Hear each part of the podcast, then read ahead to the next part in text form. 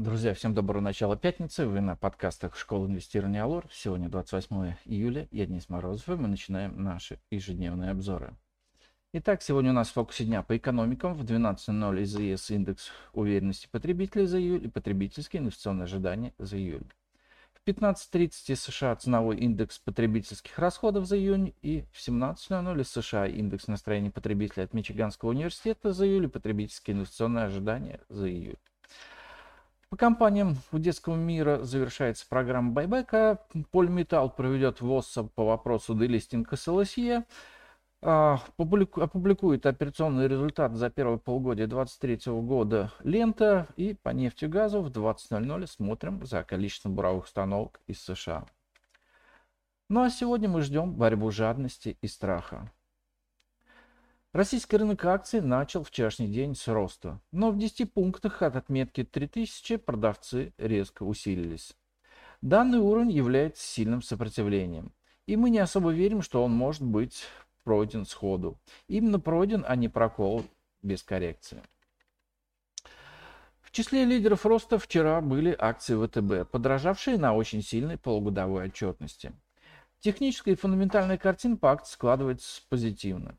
Но мы по-прежнему считаем, что намного безопаснее и перспективнее будет Сбербанк, Тиньков и Банк Санкт-Петербург.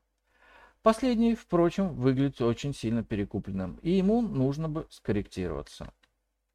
Отлично также отчитался Яндекс, но день бумаг закончил снижением из-за неопределенности в вопросе раздела компании на российскую и зарубежную части.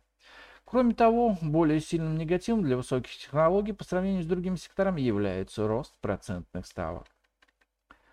Внешний фон с утра можно охарактеризовать как нейтральный. Нефть слабо дешевеет, но все равно стоит около 83,5 долларов. Индекс доллара нейтрален и не оказывает давления на сырьевые товары. Так что особых причин для покупок акций пока не видно. Но при этом стоит помнить, что по понедельникам в подавляющем большинстве случаев рынок акций растет. И многие спекулянты покупают бумаги еще в пятницу, чтобы сдать их в первый день недели. Так что спрос на акции будет, но он натолкнется на желание их продать в связи с близостью мощного сопротивления.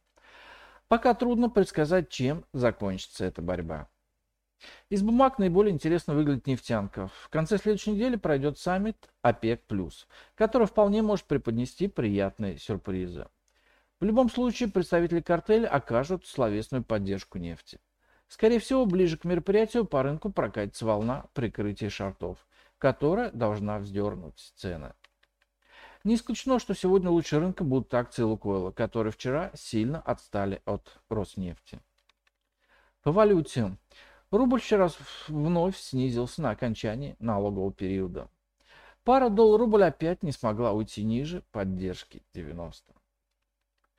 И на этом у нас сегодня все. Спасибо, что слушали нас. Всем хорошего дня, хороших инвестиций, хороших предстоящих выходных и до встречи на наших подкастах в понедельник. Пока. Представленная в этом обзоре аналитика не является инвестиционной рекомендацией. Не следует полагаться исключительно содержание обзора в ущерб проведению независимого анализа.